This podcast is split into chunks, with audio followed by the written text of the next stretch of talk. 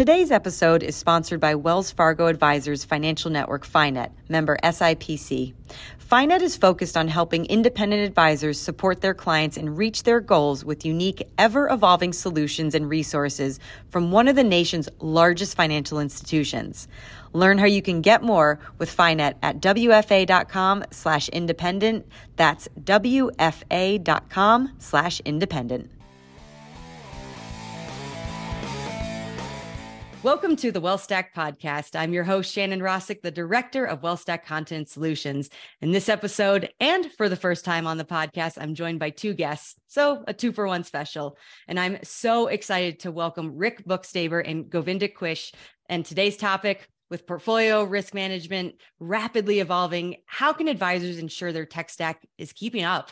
So, thrilled to be speaking with you both. And thanks for coming on today. Happy to be here. Yes, thank you for having us.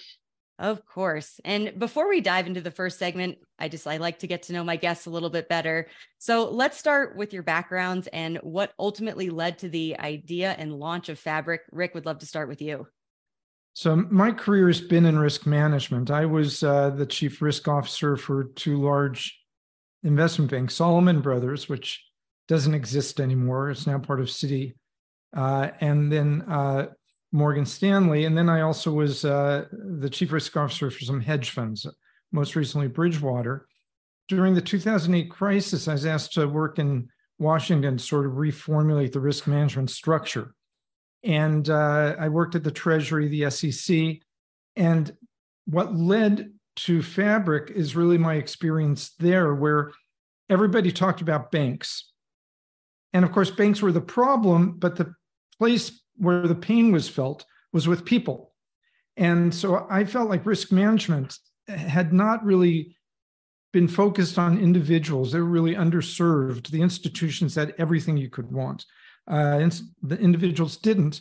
So I moved into what's called the uh, asset owner side, first being in charge of risk for uh, the University of California's pension and endowment. And then Govinda and I, who've known each other for quite a while, felt like we could take a lot of what I've learned with risk management, what we learned in our time with University of California, and do something that would be specific, uh, specifically focused for advisors. And that's uh, where we started with the idea of Fabric. Fantastic. Well, same question to you, Govinda. Yeah. So um, my background, most of my career has been in both the hedge fund as well as very large sort of 15 plus billion single family office space. And um, my role has very much been around portfolio construction and risk management during that time. Rick and I have known each other for about 20 years or so now, going back to his, well, more like, yeah, going on. It's been a long time, going back to his time uh, at, at, uh, at Bridgewater Associates. So we've known each other for a number of years. Rick is really was a uh, somewhat of a, I would say, a, uh, a mentor to me in many ways. And then uh, I had been living outside the US for a number of years in Zurich, Switzerland, working there, was coming back to the US, and Rick uh, invited me to work with him at the University of, uh, of California, UC Regents, the pension fund there. So we worked together there for a couple of years. And when we were done with our work there, we decided to create Fabric really with the idea that we wanted to be able to provide advisors with a level of technology for their clients and solve some of the problems with the same level of sort of rigor that Rick and I saw that happening at the institutional level. Well, I appreciate that background. So let's actually dive into our first segment called Stats All Folks, where this kind of just kicks off the conversation. And I want to talk about 31%. About 31% of investors with about a million to 5 million in assets say they left their advisor because they didn't understand their risk tolerance. And that's according to a white paper by Morningstar. Why is there such a big disconnect, Rick? I, I, think part of it is that you can't boil down risk tolerance to a number. You know, people are multidimensional. They care about security. They, they want to not be thrown out on the street, so to speak. So there's that component of risk. Then on top of that, there's another type of risk, which is trying to maintain their lifestyle. They're willing to take more risk there. There's more bounds in what they can do. And if they have that taken care of, now it's open field running. And the risk that they would take on the remainder of their portfolio, if they can, if they have more to go, is sort of, you know, more of a willingness to punt, so to speak. And it yeah. changes over the, their lifetime. So the idea that you can put risk into one number or you can sort of canonize a bottle and say that's it is is missing the point. Um, yeah. And I can see, you know, where, yeah, if I were an individual and somebody were saying, hey, you know, your risk is moderate growth, I'd say, wait a minute, you know, it's just not that easy. Yeah, I mean, one of the things that Rick and I actually talk about quite a bit is that this notion of many advisors have engaged over the last few years of being able to use a very simple questionnaire to really understand their client's risk is, I think, misleading for the clients. And what it does for the advisor is it's, it's this notion of risk monitoring versus risk management. A lot of advisors, they do this questionnaire, they, they put it away in their file so then they can bring it out if they're ever asked by compliance, well, did you assess the risk? And, and, and they think that they've gotten their job done, right? And that's really, that's not risk management, that's compliance. Really knowing the client and understanding what their relationship with risk is, is something that can't really be summarized by a list of questions, right? And so I think that's where, and the industry has become sort of obsessed with risk questionnaires and I, I, I, think that your numbers that you're quoting from Morningstar really reflect the client's lack of feeling understood by that process. And I think it's great that you point out the difference between compliance and actual risk management because at the end of the day, as you're both saying, it's a it's a dynamic thing. It's not just set one number and that's your risk score for life, right? Things certainly don't seem to be getting any easier for advisors, especially in today's day and age but we really can't ignore this evolution from a financial advisor to really a personal risk advisor. Right. So I, I, do want to dig into that with both of you. You know, what are the challenges and opportunities around this shift, and what can advisors learn even from the institutional side of things? Rick.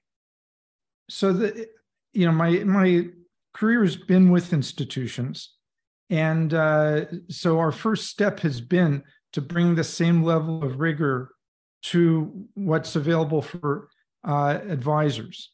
Uh, and I and we've been quite successful in doing that. I could say that what we can provide for advisors in terms of the pure technology is as good as what institutions have, but it's not what institutions have because advisors and their clients are not a hedge fund. They're not a portfolio manager who's simply looking at returns. The problem, actually, that an advisor has with their client is far more complex than what most institutions have. Now, institutions have a lot more moving parts, but basically, at the end of the day, it's what's my return, what's my risk on my portfolio, done. With an individual, it all has to be done in the context of your lifespan, of your dreams, aspirations, retirement plans, and so on. So you need to look at having the technology, but you also need to look at things as it's kind of like if institutions cut with a knife or they're cutting on the return side, advisors have to cut with a scissor because they're looking at both the portfolio and the risks there and the risks and changes for the individual. So you want to start with an institution, but if all you do is say, I'm going to wholesale airlift what an institution has and put it in the hands of an advisor, you're going to fail in two ways. One is it won't meet what they need to do. And secondly, it'll be unduly complex uh, for their job. Yeah. I, I think if I could add uh, a little bit to what Rick is saying, one of the ways that we contextualize this notion of really working with uh, wealth managers to play that role of, of a risk advisor to their client is actually very intuitive for advisors that you know, because some, you know, sometimes risk wants to be framed as just a number.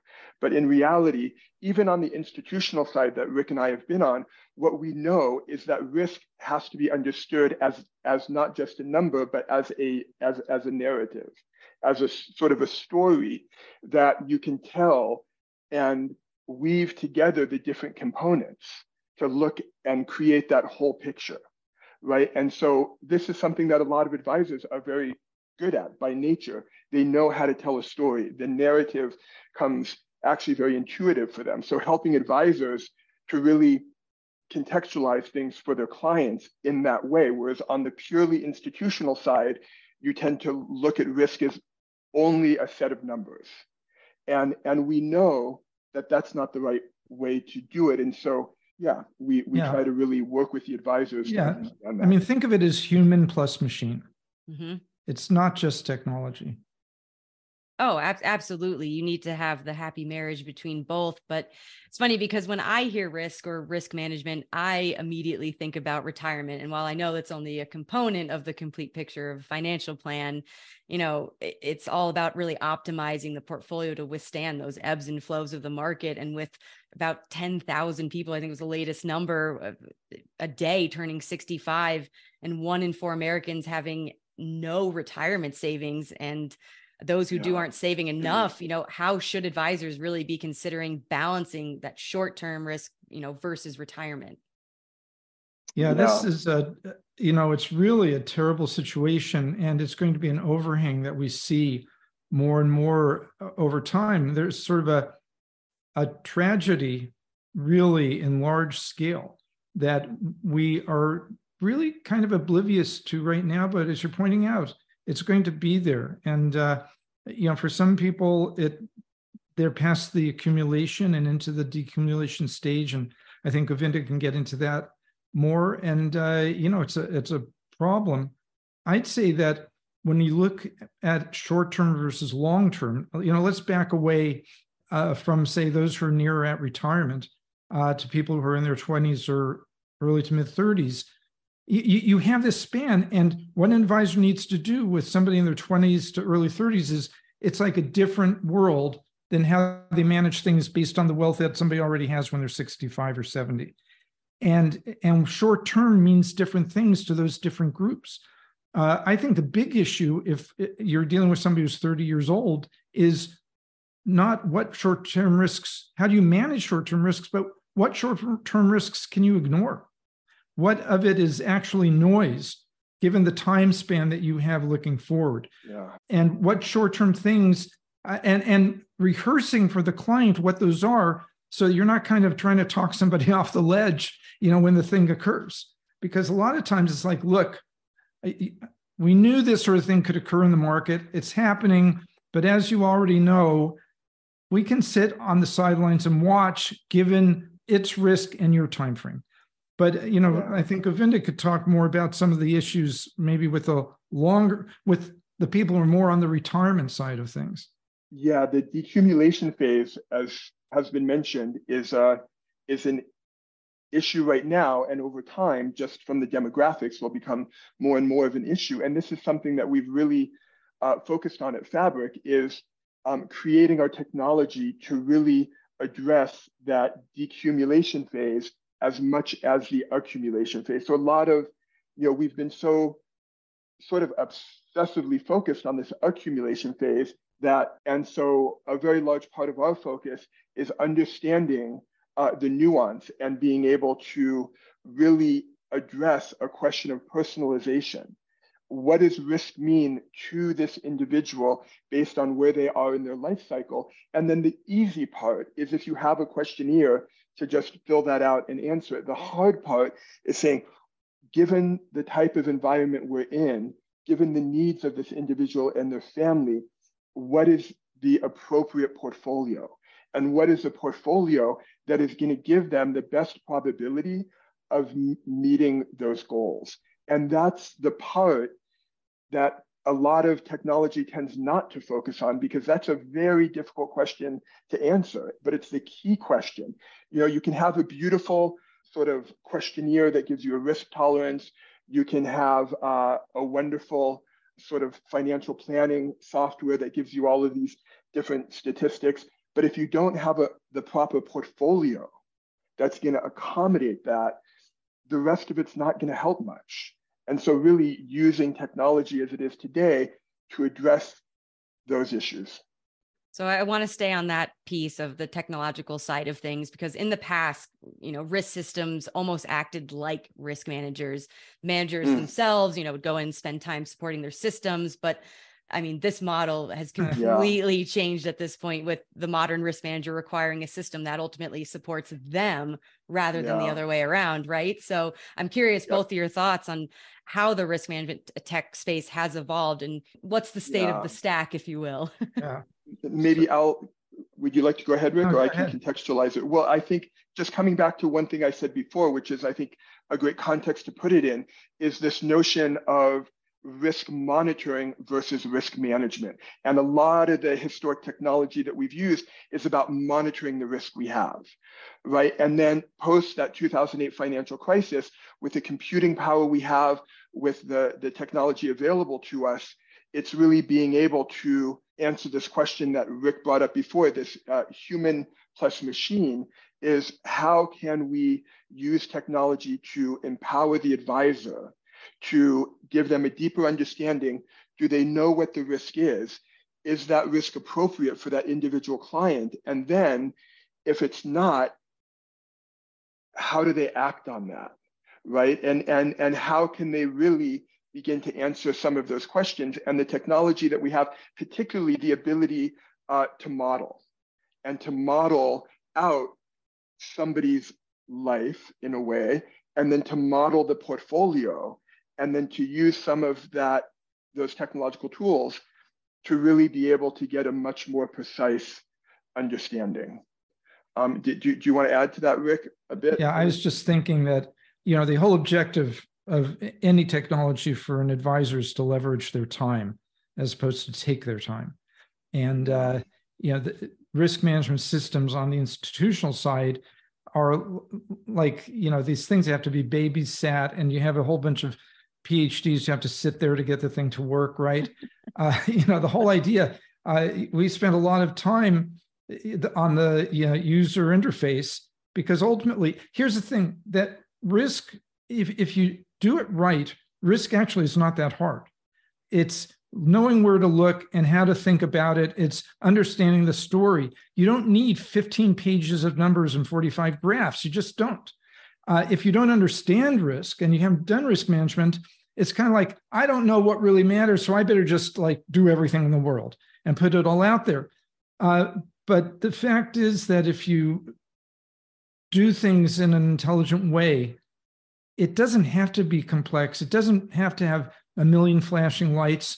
Our application really can be absorbed in one or two screens and there's a lot of stuff in the background uh, but you know, it's a little bit like uh, you know, if you're driving a car, all you know is you have the accelerator and the brake and the steering wheel. You know, there's a thousand moving parts, but look, you know, ultimately, you don't want to be too hard. Absolutely, uh, that's a great point, and I'm curious your thoughts too. Obviously, risk that involves a lot of data on someone, or it can at least. Um, as you said, it doesn't have to be difficult, but how has the commoditization of data changed the risk management landscape? What are you seeing there? Uh, I think Govinda is probably the best to talk on that because he's closer to kind of those turning wheels that kind of take and crunch the data. Yeah, I mean, it's really been um, there. You know, as we all know, it's it's no uh, news to anyone that it's we have sort of a, a revolution in the amount of data and also the how well that data is organized. And then there's a notion of the commoditization of that. But so now, you know, there's groups like performance reporting groups in particular, like Addepar or Tamarac or Orion, that um, have really done such an amazing job at pulling in that data and organizing that data. And then on the in the background, at least of our application, we work with uh, MSCI and MSCI probably has one of the largest aggregated sources of market data out there. And so we're able to pull in the data on the individual on a count by count basis, we're able to pull in the data from their financial planning, whether it's eMoney, Money Guide Pro, whatever that might be. And then we're leveraging the power of a group like MSCI to bring all of that data together and process it in a relevant way to really allow for the um, advisor ultimately to be able to provide more value to that client. So, you know, that commoditization of data and the availability and the organization that's happened over the last really 10 years, but even just the last five years, makes possible a level of analysis and engagement that historically has simply not been possible. And this is one of the difficulties of some of the legacy software is they're simply not built on a platform that can absorb yeah. The sophistication of, of this world yeah. that we're in today. And that's really one of the advantages of being a non-first, a non-prime uh, mover. You know, is uh, we we get to use the most recent technology, whereas some of the the people who are best known have legacy systems that just are stuck in the mud. They can't take advantage of what's around right now. Yeah, this is why the banks, you know, many of the large banks that have private wealth management groups are just pouring hundreds of millions of dollars into this area trying to catch up. But it's so difficult because their systems are so antiquated, which has made a huge opportunity for so many new uh, players in yeah. the financial space. You know, it's really it's funny. Amazing. There's one case, I won't mention the firm, but they actually have three different systems because one system just couldn't be engineered to accommodate the next thing that had to be done. And then they had another one. And then they put a wrapper around the whole thing to make it look like, oh, look, you know, you really actually only have this one system but it never really works and and there's very little they can do to change it because the cost would be huge and they can't risk the disruption to their clients the yeah. frankenstack stories are so disappointing frankenstack that's a great yeah right and so the industry is really undergoing as everyone knows just a huge a huge transformation in this way and i think that ultimately the benefit is going to be for the clients themselves Oh, absolutely. Which leads me into my next question. What's on the roadmap for Fabric? What can we expect coming out of Fabric in 2023 and beyond? Yeah, so it's interesting. As, as we've evolved as a company, what we first were very focused on is to help advisors understand do you know the risk you have and do you have the risk you want at the individual client level? What is the risk that's there? And is that appropriate? And if not, where is it coming from? and how can you fine tune things, right? This was sort of the first level of problem uh, that we solved. And then there was this, uh, because we work closely with MSCI and we use this factor risk and return decomposition, there was a lot of requests from advisors of, okay, how can I work uh, in this asset class space, but using this underlying factor-based engine? And so we built out the ability for them to really do a portfolio rebalancing, taking into account that factor exposure, which is what is underlying the risks within those individual assets.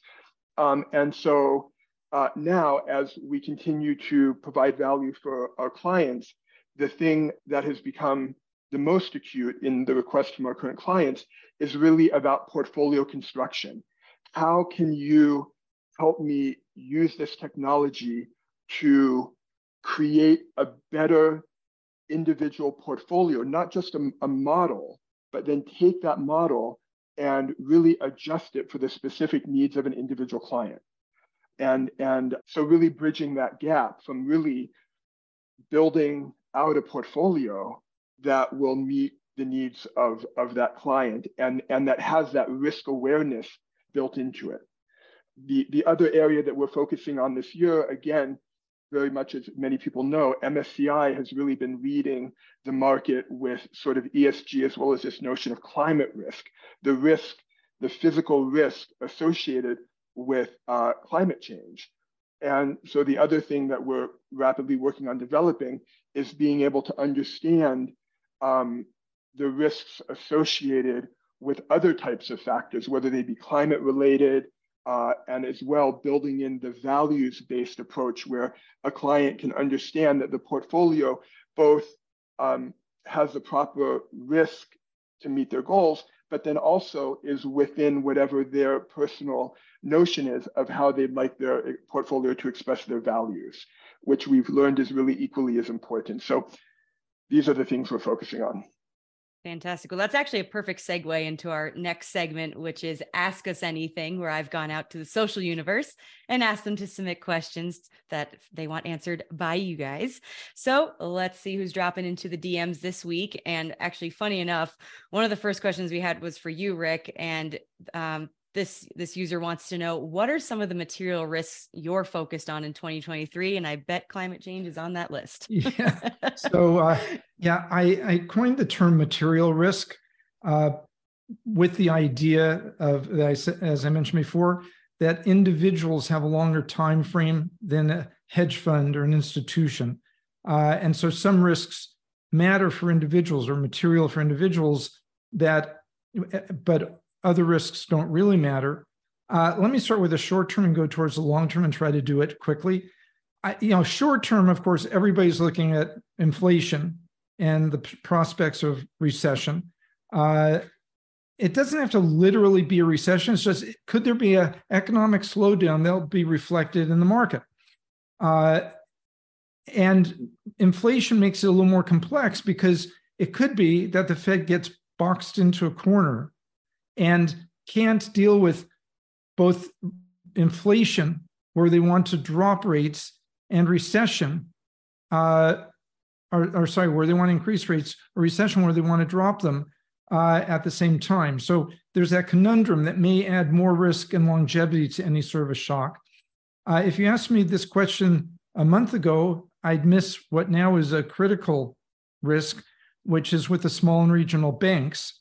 Uh, the, the prospect for a loss of confidence to spread across the regional banks. So you can end up with sort of a nationwide regional and small bank crisis, which will lead to two things a major shock for what's already a weakened area, commercial real estate, especially offices, and small businesses could be hit because it'll be more expensive for them to fund, even funding their inventory. Uh, and it's sort of ironic because in 2008, we had something that nobody thought would occur, which was a nationwide residential real estate crisis. Now we might find ourselves with a nationwide commercial real estate crisis. In 2008, it was because of the big banks. Now it might be because of the small banks. So there's something kind of strange going on. You kind of wonder how we've screwed up so much with regulation. But but to your point, for a lot of people who are out there today who are in their 20s and 30s and even 40s, the material risks are climate. And I know people hear about it over and over and over again, but it's not like what's going to happen 30 years from now. Even this last summer, we had energy problems from hydroelectric and nuclear. Uh, we had huge heat problems that restricted labor. Uh, you know, you could go on. Uh, some supply chains were hurt because there were droughts and you couldn't get boats going along the rivers. Uh, so climate is really something that's already uh, an area of focus. Another one that you wouldn't have thought of a little over a year ago is deglobalization. But the war in Ukraine sort of has turned things around. The problems with China has turbocharged that. Uh, there's going to be a big shift in supply chains, chains, and where we get production, and uh, that's going to short-term increase costs but it'll also increase the robustness of the economy. And long term, it'll be a positive. Uh, so short, you know, one or two years out, problem. You know, ten years out, benefit. Okay, so yeah. there's a bit of a silver lining. I was going to say, otherwise, all of that is going yeah. to cause for panic. Sometimes things go the right way, right? yes. I'll just add one thing that I know Rick has talked about a lot, but didn't bring up now. But it's not really one thing in particular. It's just the uh, the speed and the velocity to which these things um, can have a contagion, which we did see with Silicon Valley Bank, is it sort of this, this reverse meme effect, where where rather, do you want to say something about this, Because I know you speak about yeah, this a lot. Yeah, so sort of I've sort of said it's what we're seeing with the banks is kind of, uh, you know, the the meme stocks in reverse. meme stocks went up and up because the social media just kind of had this feeding frenzy. Right. Uh, what we're seeing now with banks is kind of things going down and spreading because, again, the confidence, lack of confidence frenzy can spread more. That's something that now that's happening, we could have said, oh, yeah, I should have thought of that. Right. But really, who would have thought of it? But now it's evident that this can be a problem. Oh, yeah, it's sort absolutely. of just fuel on the fire. Yeah. Yes. Um, well, speaking of fuel on fire, we did have an interesting question around large language models and how LLMs like GPT are going to disrupt portfolio construction workflows for advisors this year. And what are your predictions around that and even five years from now? Um, should, should I sort of take a stab at that sure. first, Rick, or you want to? Okay. So it's still, I mean, we, we have to say it's really un, unclear, right? There's a lot of excitement right now um, in this area, and there's huge potential in this area.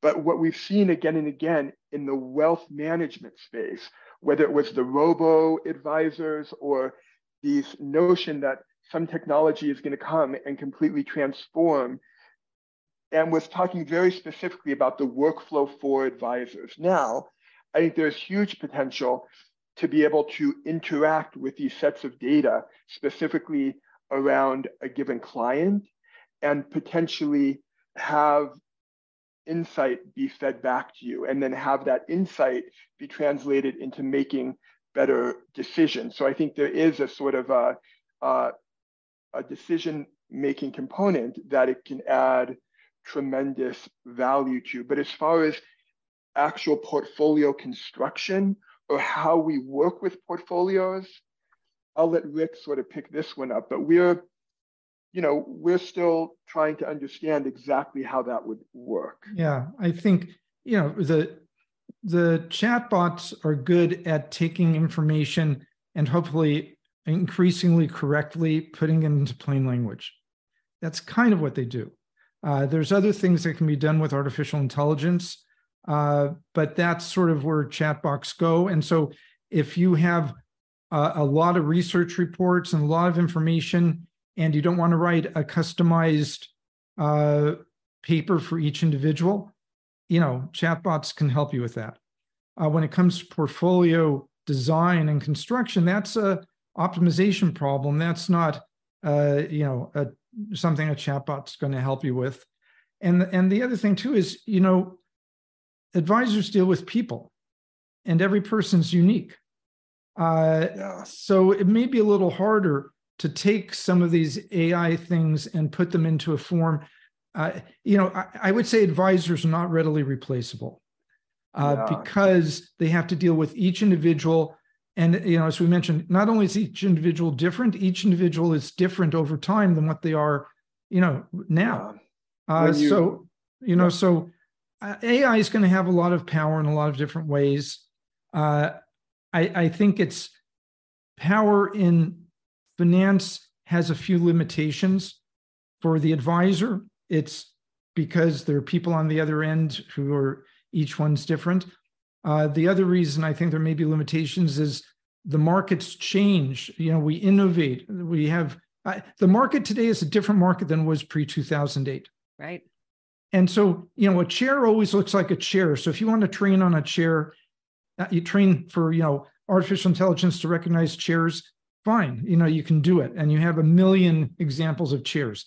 You can't do that for the market because even if you try to train on the market of 2004, it, it's just not the same place yeah. that we are now. So it's interesting if I reframe that question just a little bit, and you know we could go on all day talking about this. So I, will I'll keep it short. But if we reframe frame that question a little bit, and keep in mind, if if I'm hearing you correctly, the question is about wealth management, not investment management.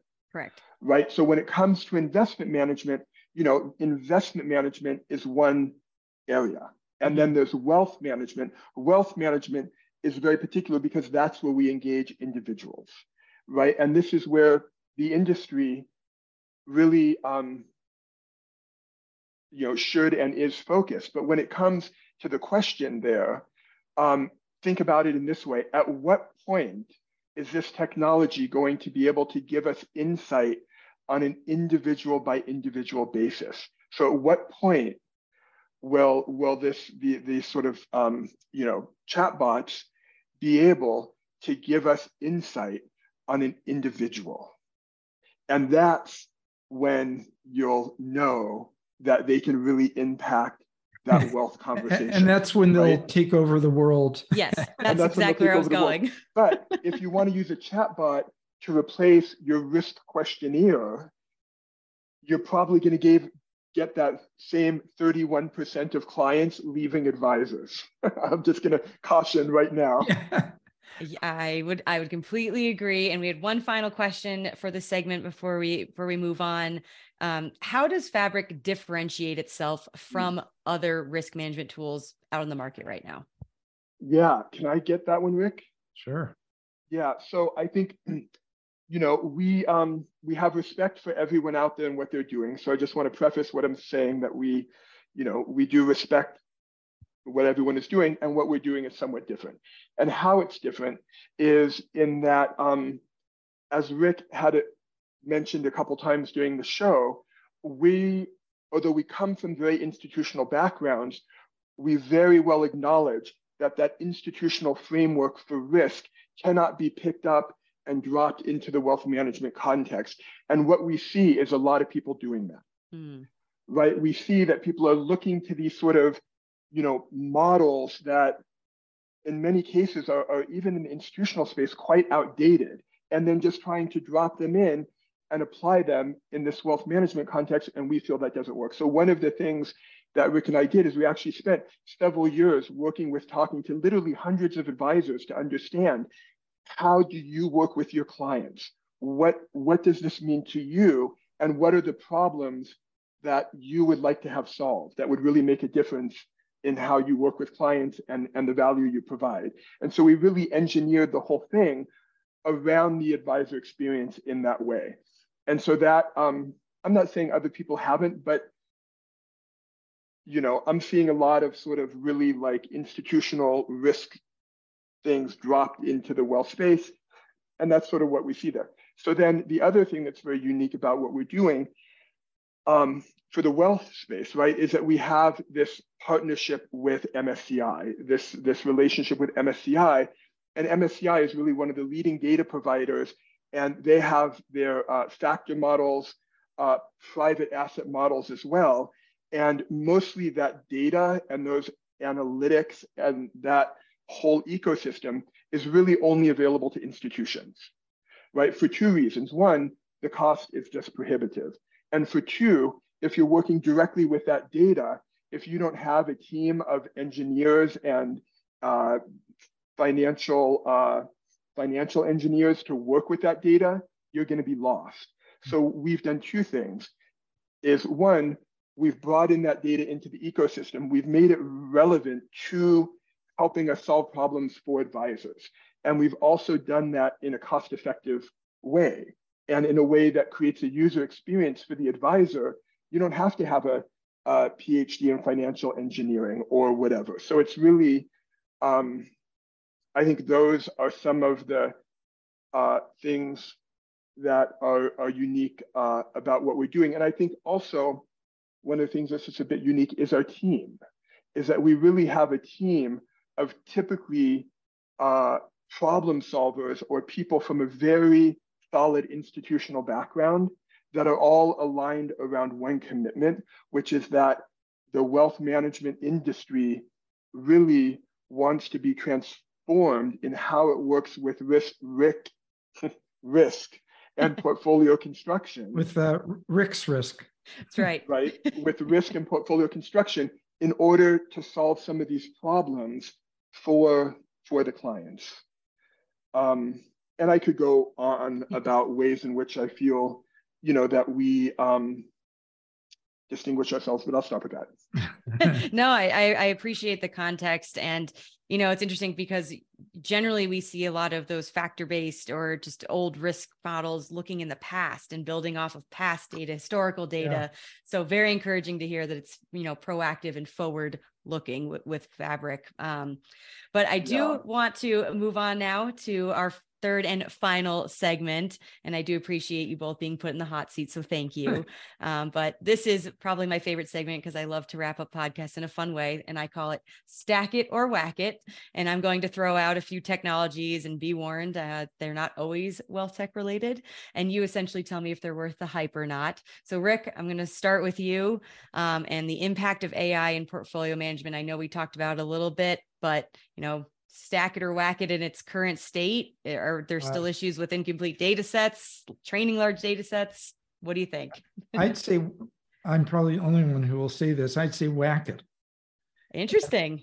And the reason is that I that people and I, I mentioned this earlier, but people look at the applications of AI in other areas and think it can then be, uh, you know, put into the world of finance uh, machine learning, large data, you know, when you're looking at big data models, we don't have big data. We may think that we do, but we don't because, again, it's hard to use market data that's you know, five years old, 10, 20 years old, pick a number. It's just stale. It's from a different world. And there's not that much data anyway. Uh, if you look at, you know, daily data and you say, oh, I've got 5,000 stocks, daily data going down 20 years. However, you try to figure it out, it's on the order of a million to 10 million pieces of data, very highly correlated. So they're not really that rich. Uh, so I think a lot of the machine learning, uh, big data, AI applications, you know, uh, just don't follow through. And, and it's interesting. I'm on the advisory board for the uh, Masters Financial Engineering uh, at uh, the Haas School at Berkeley. And everybody, virtually everybody coming in in their resume has machine learning as one of their special areas, you know, because it's just this hot area uh, to, to be in. And if you're doing automated driving, fine. I just don't think it translates as well into finances as a lot of people hope it will. Oh, interesting take. I appreciate that. Well, the next one is for you, Govinda. And I know we talked about this too, but risk tolerance questionnaires are they in need of an upgrade to keep pace with real time market movements, stack it or whack it, and with where they stand now?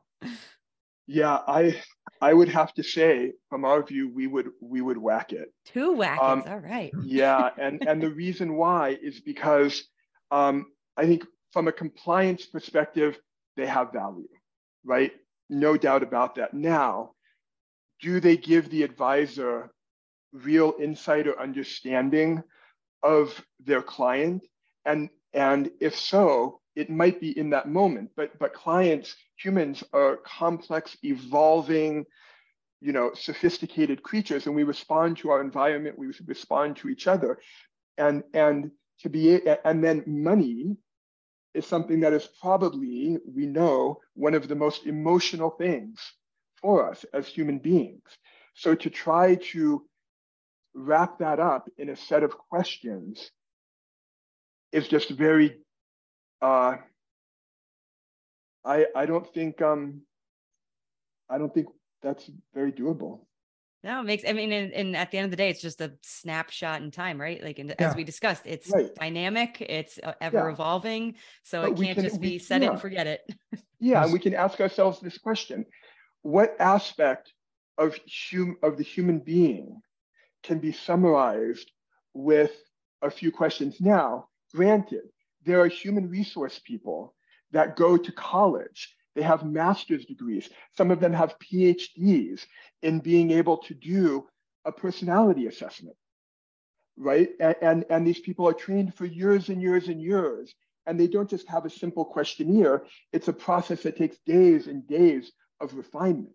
Now, if you want to get advisors into this, you know, into that level of creating a questionnaire that really delves into the depths of someone's psyche to really understand what drives them around money, which is like one of the most subtle things in human. Okay, maybe that could be done, but like these 15 question questionnaires, 20 question, you know, that you see from everywhere, no, I think we're yeah. fooling ourselves. Or instead, the advisor can sit and get to know their client. There's there always that. There try, you go. Try that. Oh, that's a perf- perfect spot to end that. Actually, great advice. Rick, Govinda, been an absolute pleasure chatting with both of you. Uh, feel free to tell listeners where they can find out more about uh, both of you and what you're working on at Fabric.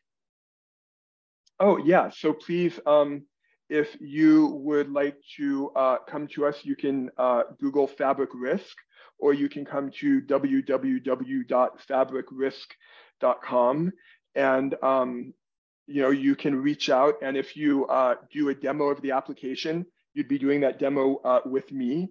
So if you're interested, come to the uh, come to the website, sign up for a demo, and I'd love to uh, to chat with you. And you can actually, you know, you can talk to me about anything, really, within Fantastic. reason. Fantastic. Well, thank you both again, and be sure to like and subscribe to the WealthStack podcast on all major podcasting platforms and follow all things WealthStack on wealthmanagement.com, LinkedIn, and Twitter. And thank you all for tuning in today.